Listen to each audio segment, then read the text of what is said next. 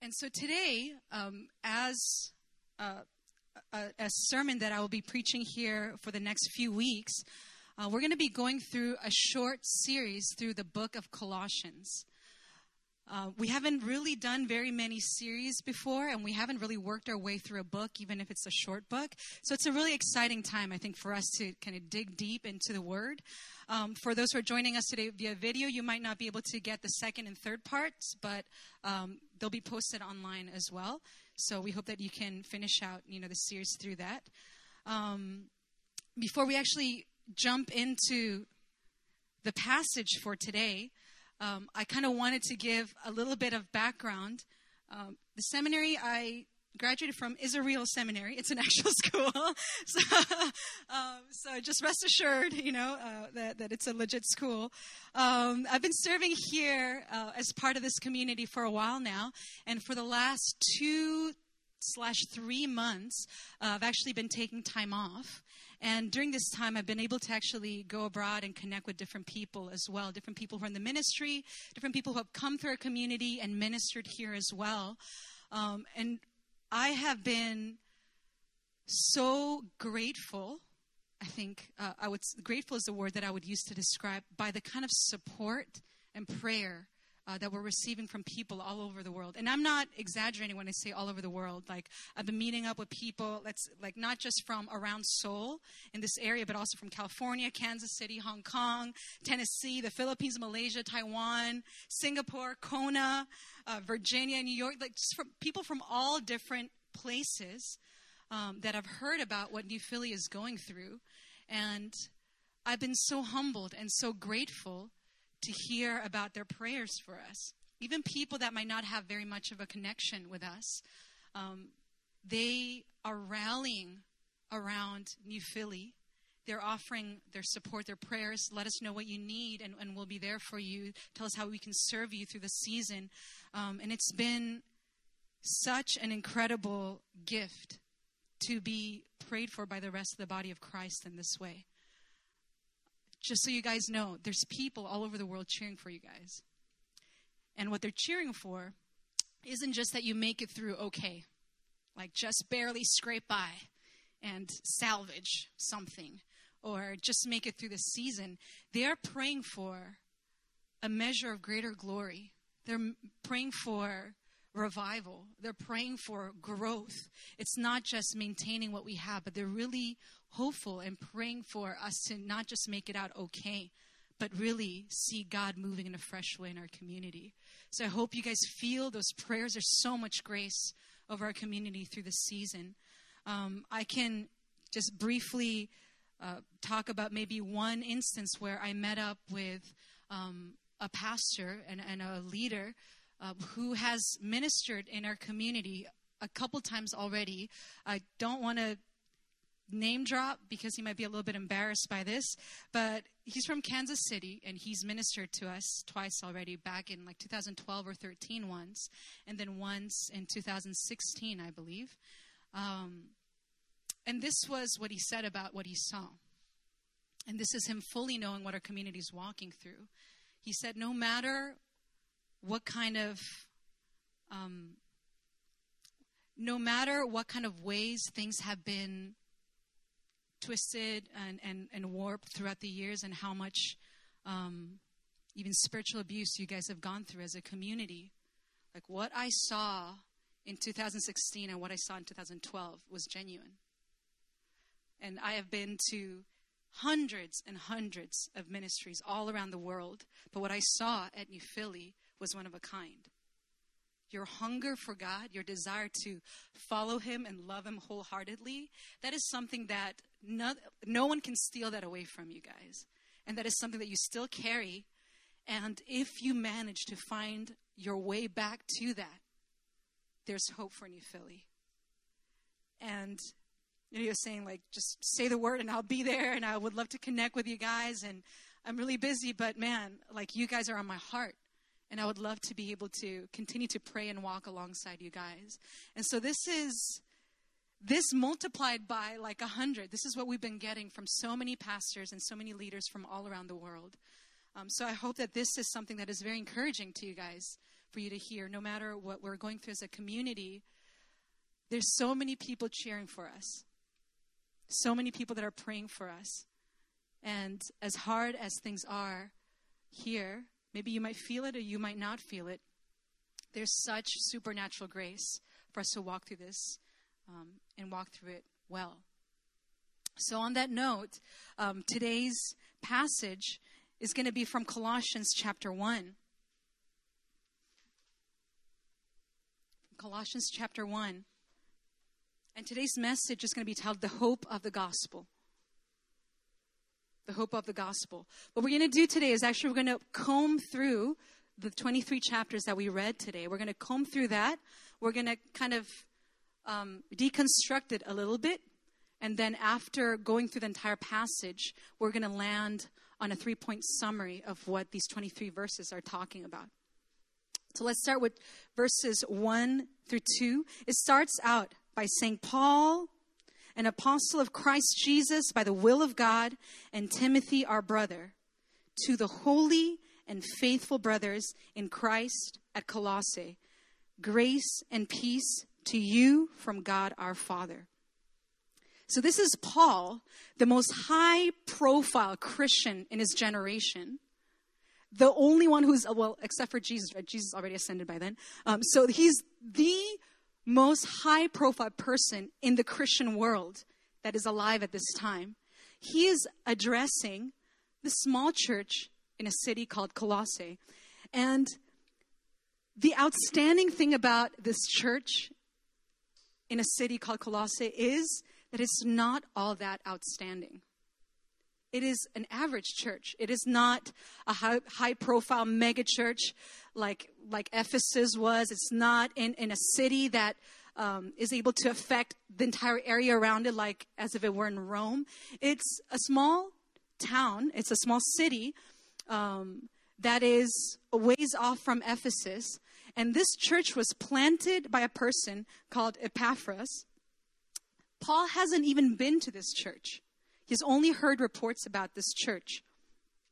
And so the most kind of striking thing about this church is that even if it wasn't high profile, even, even if it wasn't a huge multiplying mega church in its time, the most high profile person of that time in the Christian world took the time to write a letter to this church. Paul had received a report of them about certain things that they were struggling with. And one key thing that they were struggling with was heretical teachings at that time. It, they were struggling with heretical teaching that denied the deity of Christ. So it said that there's all these powers and principalities, and then Christ is submitted under them. It, God, uh, Christ is not fully God, basically. So there, there was a heresy that they were kind of struggling with. In the midst of this, as they are struggling church that is fighting to stay true to the faith, Apostle Paul, who is always filled with fire and zeal, he addresses this church not in condescension, not in rebuke, but he opens up this letter by calling them holy and faithful brothers. And he prays for them grace and peace to you from God our Father. There's warmth, there's encouragement in his words and in his tone, and there's zeal to see them come to the faith. Now, this the next portion, verses 3 to halfway through 6, Paul reveals that him and Timothy, they have been praying for them. And it's not from any place. It's not like he's sitting back in his little kind of study, sitting back in an armchair with a Bible open and praying for them. He's praying for them from prison, right? He's interceding on behalf of their church. And this is what he says We always thank God the Father of our Lord Jesus Christ, when we pray for you, because we have heard of your faith in Christ Jesus and the love you have for all the saints. Summary of this is we have heard that you love God and you love God's people.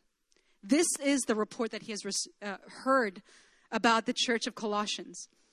The faith and love that spring from the hope that is stored up for you in heaven and that you have already heard about in the word of truth, the gospel that has come to you. So the fact that they are loving God and loving one another is the simple outworking of one thing and one thing only, and that is the gospel. The gospel is a seed from which all these things come forth. Then we move on. He talks about something that goes far beyond the borders and the limitations of their small local community. And that is that the gospel itself, the seed that has been sown in their midst, is a gospel that is unstoppable. He says, all over the world, this gospel is bearing fruit and growing. So it's bearing fruit, it's effective, and not just that, it is growing, it is ever increasing, even in that moment. Just as it has been doing among you since the day you heard it and understood God's grace and all its truth. You learned it from Epaphras, our dear fellow servant, who is a faithful minister of Christ on our behalf, and who also told us of your love in the Spirit. So, this is a seed that was sown through a church planter and an evangelist called Epaphras. This is where this church has sprung from. It is not from a massive, you know, revival service or um, from anything that was super grand. It was just this one man that took the gospel message and took it to his home and began to share it. And from there, there was no stopping this gospel. And often, isn't the fact that the gospel is unstoppable, isn't this what we need to be reminded of? Especially when we begin to be confronted by the fragility of our human efforts in ministry. Sometimes when we feel like we don't have things together, when we feel like we don't have the answers just yet, when we're not well put together and composed and well packaged and, you know, like we have it all down, our ducks are not all in a row. In the midst of this, what we often need to be reminded of is that the gospel is unstoppable. His kingdom will continue to advance. It doesn't matter what kind of seasons we go through as a ministry. It doesn't matter what kind of seasons you may go through as an individual. There's been so many people that have been walking through personal crisis, family crisis, work crisis. In the midst of this, Apostle Paul wants to remind us that all over the world, this gospel continues to bear fruit and continues to grow. That should be something that strengthens our inner man. This is something that should kind of give us that second wind to continue to move forward. The fact that no matter what the enemy does, no matter what kind of situations we are in, the gospel will only continue to move forward. Now let's continue. Colossians chapter 1, verses 9 through 12. For this reason, since the day we heard about you, we have not stopped praying for you and asking God to fill you with the knowledge of His will through all spiritual wisdom and understanding. And we pray this, and this is key, in order that you may live a life worthy of the Lord and may please Him in every way. This is the reason why they're praying. This is the reason why he's interceding on behalf of the Colossians from prison. It's not so that they might become megachurch. It's not that they might bypass all the challenges and the trials that they might go through. It's not so that they can go on business as usual. It's not that they might make a name for themselves. It is so that you may live a life worthy of the Lord and may please Him in every way. It is as simple as that. And as I was reflecting on this, even from the standpoint of a church of New Philly, isn't this what God is after in this season? I think often we might get distracted by so many different things that we want to aim for and we want to go after in every season. But underneath all of that, what I feel like God's heart is for our community at this hour is simply that you may live a life worthy of the Lord. That's all it boils down to. Our church might look very different in, in the weeks to come, in the months to come. And this is no secret. We've kind of made it very public. We might need to change things around. We might need to redistribute finances and resources. We may need to shift congregations around. There might be so many things that are changing in the next few weeks. But in the midst of all this, our challenge isn't for us to fight for our new Philly brand or to make sure that we just stay, uh, stay in status quo and ma- maintain what we have right now is simply that we live a life worthy of the Lord in every circumstance, through every season, through every change, that we live a life worthy of the Lord. And this is what Paul says living a life worthy of the Lord looks like. First, it is bearing good fruit in every good work. So there is action, it is the gospel lived out, simply said. Second, it is growing in the knowledge of God. There should be an increasing knowledge of God, especially, and I say especially, through hard seasons. If our circumstances are not catapulting us into the Word and into the knowledge of God, then it is a missed opportunity on our end. If we are not increasing and growing in the knowledge of God, we are missing a very precious window of opportunity that we've been given by God. And this is the third thing being strengthened with all power according to his glorious might, so that you may have great endurance and patience. In other words, another way in which we live a life worthy of the Lord is displaying strength unto endurance and patience. The fact that we're talking about endurance and patience, it presupposes that things are not going to look peachy all the time, right? You don't really need endurance or patience if things are going according to plan. Is that right? Right? When you pay, uh, when you pray to God, Lord, give me patience, you're praying for an opportunity to show patience and grow in patience, right? In the same way, this is presupposing that things are not going to go our way all the time that there will be seasons where we'll be tried and tested. And during that time, that is when it matters the most for us to be strengthened with all power according to his glorious might, so that we may have great endurance and patience. And lastly, fourth, what it looks like to live a life worthy of the Lord, it is being able to joyfully give thanks to the Father.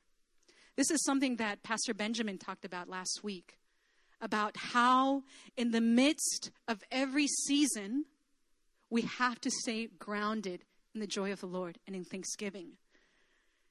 New Philadelphia Church, we cannot make it out of the season of transition. We cannot make it out well if the circumstances have robbed us of our joy. If we don't make it out of the season with thanksgiving on our lips. We have to be able to joyfully give thanks to the Father because he has qualified you to share in the inheritance of the saints in the kingdom of light. So, living a life that is worthy of the Lord looks like four things the gospel lived out, increasing knowledge of God, strength unto endurance and patience, and lastly, it looks like thanksgiving. That makes it very simple. That makes that makes what our challenge is up ahead a lot more doable and less ambiguous. Now, moving on, verses 13 to 14. Why can we live this kind of life? And what empowers us to live the life that is fruitful, that is ever increasing in knowledge, enduring and patient, and filled with thanksgiving? This is the reason, for He has rescued us from the dominion of darkness and brought us into the kingdom of the Son He loves, in whom we have redemption, the forgiveness of sins. This is the finished work of God. This is not by our merit, not by any new plan or strategy that we might have to navigate the season of transition. It is simply by what He has already done. Through His finished work, we are now redeemed and forgiven of our sins. And after this point, where Paul seems to just be encouraging and exhorting the Colossian church, he like breaks out into song. And this is the meat of this passage. We cannot talk about any of these things unless we are fixed on the nature and the character of who Christ is. It's like sometimes when we read through these verses, we think of this like really stiff guy with no sense of humor, kind of like, oh, here we go again. The Colossian church is misbehaving. Let me do this and don't do that. And we imagine this kind of like very dry, um, you know, very, yeah, like very dry crusty old man like writing letters to these churches, but nothing could be further from the truth. This is a guy who's like bursting at the seams with praise, and it is at this point that we see it in all its glory. He breaks out into song. It's almost like prose can no longer uh, express what he needs to say. And this is what he says. He bursts into a Christological psalm almost. He is the image of the invisible, invisible God, the firstborn over all creation. For by him all things were created, things in heaven and on earth, visible and invisible, whether thrones or powers or rulers or authorities. All things were created by him and for him. He is before all things, and in him all things hold together. He is making such a strong point that no matter what kind of situation you're going through, you need to remember this Christ is supreme over all. Ground yourself in this truth. Christ is supreme over all. There is no power in heaven or in hell. There's nothing that can happen to you here on earth that will be able to dethrone Christ from his rightful place. He is supreme over all. And not just that, he moves on to say that he is the head of the body, the church. Stop right there. That in itself should give us hope as God's church, as God's people. The fact that we're not a beheaded body, I guess, like if you were trying to think about it, like, like kind of like in imagery wise, like we're not a beheaded body trying to make do with whatever we have. We have a head, and his name is Christ, and life flows through him, and the body will conform to the likeness of the head the body will begin to act and move and look like the one who is the head. That is our hope. He is the head of the body, the church. He is the beginning and the firstborn from among the dead, so that in everything he might have the supremacy. For God was pleased to have all his fullness dwell in him, and through him to reconcile to himself all things, whether things on earth or things in heaven by making peace through his blood shed on the cross. Christ, who is supreme over all, is also supreme and head over the church. And that should be our confidence. That should be the solid rock on which we stand today. Paul moves on to remind us of what God has done and who we are because of it. And this is what the head has done on behalf of the body. Once you are alienated from God, and you are enemies in your minds because of your evil behavior. But now he has reconciled you by Christ's physical body through death to present you holy in his sight, without blemish and free from accusation. He reminds us of who we were before what he did on our behalf, and now who we are and what we can stand as as a church. We are now reconciled. We are redeemed. We are without blemish and free from accusation. And this is the last portion from this passage. This is the condition. You can have access to all these different things, and this is the condition. If you continue in your faith. It is not a new teaching that needs to come in, like a gospel 2.0 that needs to be preached. It is simply if you continue in your faith. Continue to move forward with the gospel that you have heard. Established and firm, not moved from the hope held out in the gospel. This is the gospel that you heard and that has been proclaimed to every creature under heaven, and of which I, Paul, have become a servant. Continue in your faith. Continue to believe the gospel that you have already heard, that has already taken root and is already bearing fruit and is already growing within your midst. I feel like this is the exhortation that God has for us as a church. It is not bring in all these new things and new strategies and let's try to work our way around it. The first the first order of importance in what we need to do, our tasks that are up ahead, are simply continue your faith. Be reminded of the gospel, who you are because of the gospel that has already has already taken root in your midst.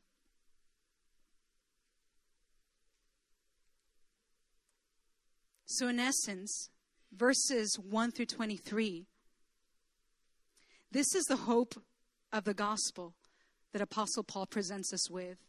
This was both applicable to the church of Colossians back then, and it is also applicable to us today. The first hope that we have in the gospel is simply that Christ is supreme over everything. This needs to be established as our solid rock. Although we don't outright at New Philly, you know, struggle with heresies that question the divinity of Christ, you know, we're not we're not struggling with that in particular. How many times functionally does that play out in our lives? where we do question the divinity of Christ, where we question his lordship over our lives. How many times are we functionally actually heretical in that way? We can say all we want, we can profess all we want with our with our lips, we can think all we want theologically, but then the way that we live out, how many times do we live as people who don't believe in the gospel of truth? And so this is something that we need to be grounded in as a church as well.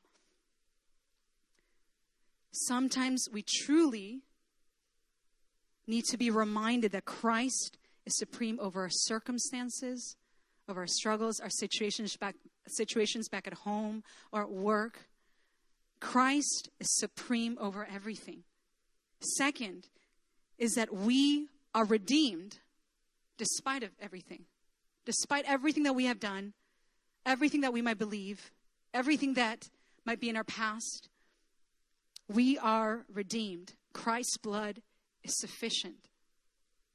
There is no sin that is too great for Christ's blood to cover. And third, the hope of the gospel is that the gospel is bearing fruit and growing through everything, through all the detours, through all the delays, all the pause buttons, and all the different ways in which we feel like, man, things are not going according to my plan. Through all these things, the gospel is bearing fruit and continues to grow. That is the hope of the gospel that we have for today. Christ is supreme over everything. We are redeemed despite everything, and the gospel is bearing fruit and growing through everything. So what I wanted us to take time with today is actually we wanted I wanted us to take a time to pray. So if we could have um, the worship team come up.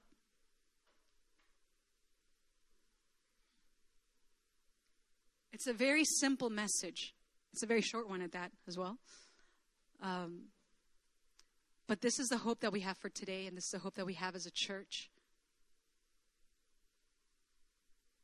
that there is no power in heaven and in hell or here on earth that could challenge the power of Christ and his sovereignty over us. There's nothing that we have done that could undo the work that Christ has done on our behalf on the cross. We are redeemed despite everything. And no matter what kind of seasons we go through, personally or corporately, the gospel is bearing fruit and growing through everything. Through our times of transition, through our times of not having the answers to everything, the gospel continues to bear fruit and continues to grow.